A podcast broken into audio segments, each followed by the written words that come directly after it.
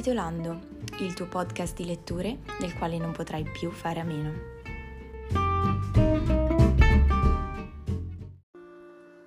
Benvenuti amici, benvenuti e benvenute nella prima puntata del mio primo podcast in assoluto. Questo podcast nasce dalla mia esigenza di voler condividere le letture che faccio insieme agli altri e di parlare, eh, parlare, parlare perché sì, amo molto parlare, eh, di libri e in generale di quello che un testo mi ha trasmesso, di quali sono state le mie emozioni, i miei pensieri di fronte a quella lettura. Soprattutto amo molto anche ascoltare i podcast e mi sono resa conto, eh, appunto fruendo di questi contenuti, di non aver mai trovato un corrispettivo di quello che cercavo io con le letture, per cui mi sono detta: perché non aprire un mio podcast e fare io quello che non trovo dagli altri? Sì, mi piace essere molto ambiziosa nelle cose che faccio, quindi speriamo che questo progetto possa dare a voi quello che io non sono mai riuscita a trovare dagli altri.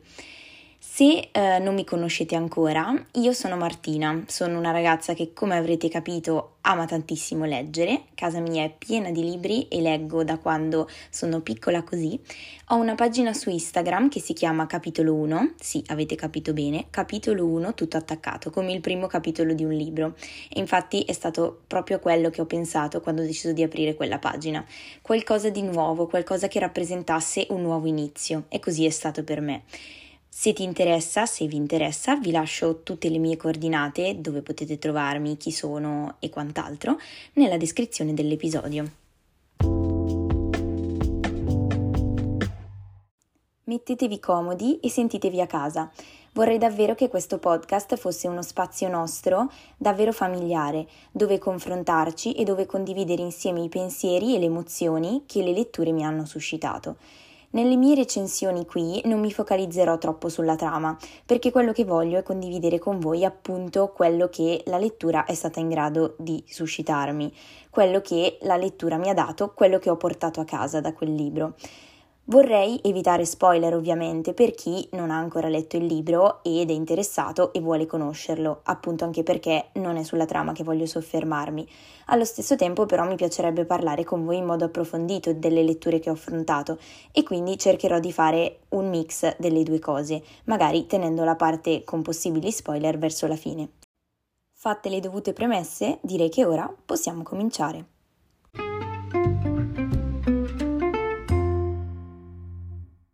Il titolo che ho scelto per inaugurare il primo episodio è un titolo che ho letto da poco, ma non l'ho scelto soltanto per questo.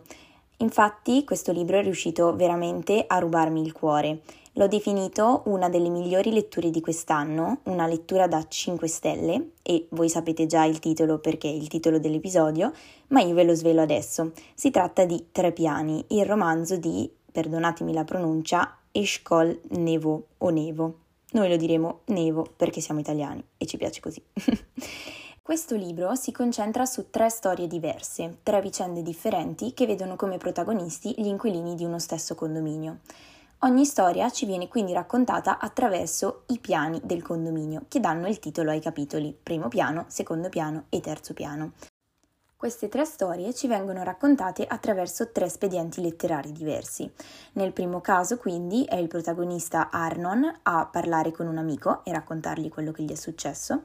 Nel secondo caso, Ari, l'inquilina del secondo piano, decide di scrivere una lettera ad un'amica lontana e nel terzo caso, l'inquilina del terzo piano, ovvero Dora, decide di lasciare dei messaggi in segreteria al marito defunto. Quest'ultimo espediente l'ho trovato particolarmente interessante e veramente molto molto azzeccato, e dopo capirete perché. E se già ora tutto questo vi sembrava interessante, sappiate che l'autore si spinge ancora più in là e paragona questi tre piani di questo condominio ai tre piani, o meglio ai tre livelli dell'anima, secondo la distinzione di Freud. Come probabilmente saprete bene, secondo Freud l'anima è infatti divisa in tre livelli: l'es, l'io e il superio.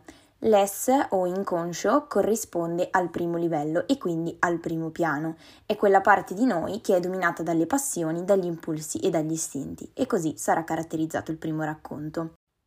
Abbiamo poi l'io, quella parte di noi in cui sono i sogni e i desideri a far da padrone, sogni e desideri che arrivano anche in certi casi a superare la realtà. E questa è la chiave di lettura del secondo racconto. Infine abbiamo il super io, che è quella parte che ha bisogno costantemente di mettere ordine e di dare regole, potremmo dire, a tutta la struttura, quindi a tutto il nostro stesso essere. Non a caso i protagonisti del terzo racconto, o meglio la protagonista, visto che il marito è morto, sono dei giudici in pensione.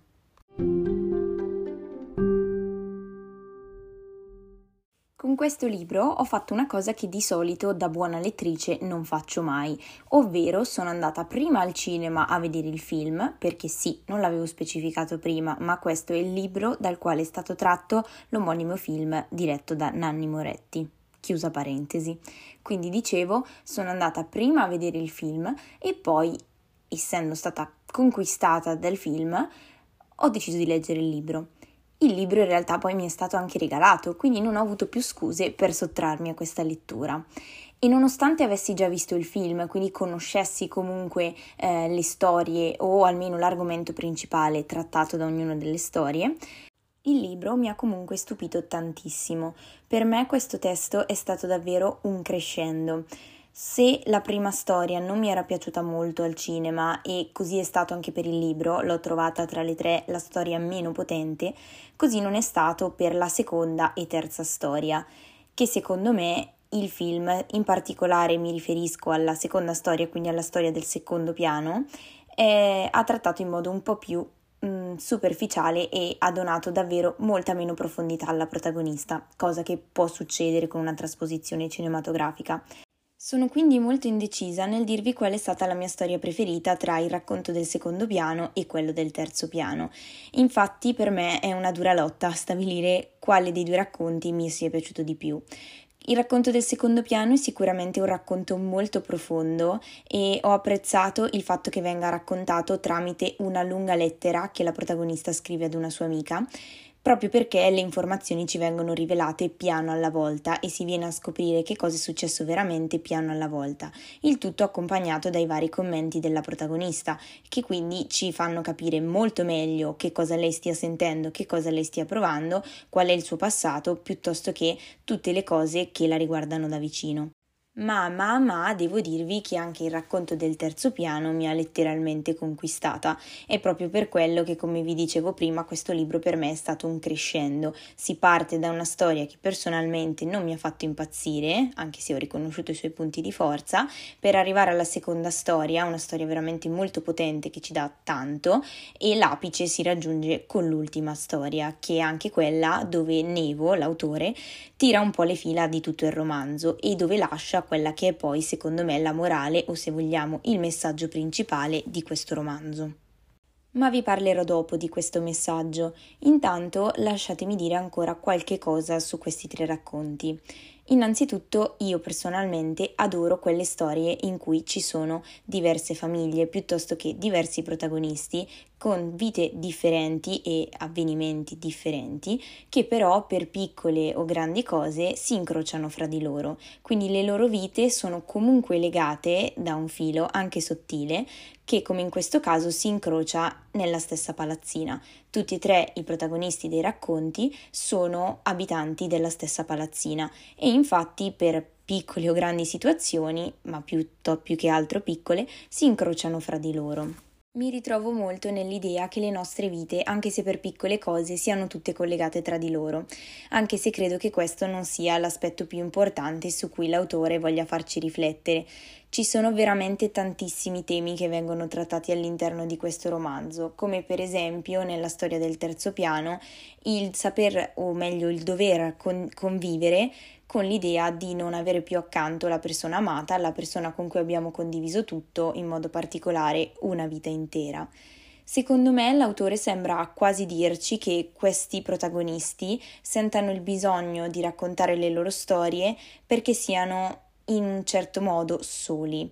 Non vi dico troppo in merito a questo perché non voglio rovinarvi la trama, però basta che sappiate che sia la protagonista del secondo piano che quella del terzo piano sono fondamentalmente due donne sole, lasciate a se stesse, e secondo me questa solitudine pesa e anche da questo nasce il bisogno di raccontare quello che accade, di raccontare quelle che sono le vicende che accadono nella vita. E qui mi collego a quello che è il messaggio, secondo me, dell'autore.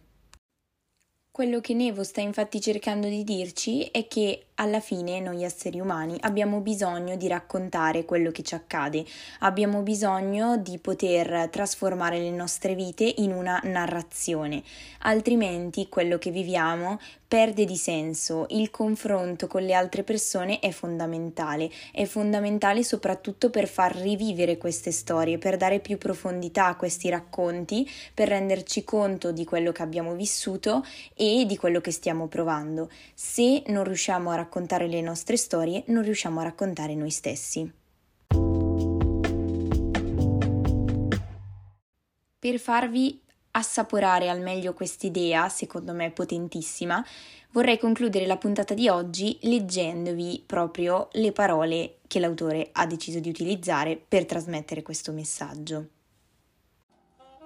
I tre piani dell'anima non esistono dentro di noi, niente affatto, esistono nello spazio tra noi e l'altro, nella distanza tra la nostra bocca e l'orecchio di chi ascolta la nostra storia.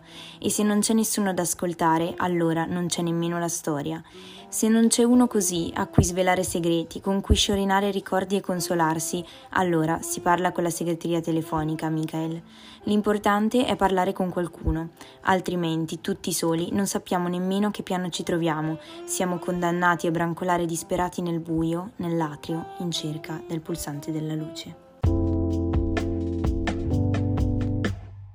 Amici, siamo arrivati alla fine di questo primo episodio. Io vi ringrazio tantissimo per essere stati qui con me, per avermi ascoltato. Grazie se siete arrivati fino alla fine, ma grazie anche a chi non è arrivato fino alla fine. Il vostro sostegno per me è sempre importantissimo. Se questo episodio vi è piaciuto e vi andasse di lasciarmi un commento piuttosto che una recensione, ovviamente vi invito a farlo. In questo modo potrò anche ascoltare il vostro feedback, sapere cosa vi è piaciuto e cosa non vi è piaciuto ed eventualmente migliorarmi e modificarmi. Se vi va di contattarmi, vi lascio tutte le mie informazioni nella bio del podcast e anche nella descrizione di questo episodio. Vi ricordo che potete trovarmi su Instagram come Capitolo uno, tutto attaccato, con un underscore finale, sarebbe il trattino basso. Vi aspetto, vi ringrazio di nuovo per la vostra partecipazione e spero a presto con tante nuove letture per ricapitolare tutti insieme un'altra storia.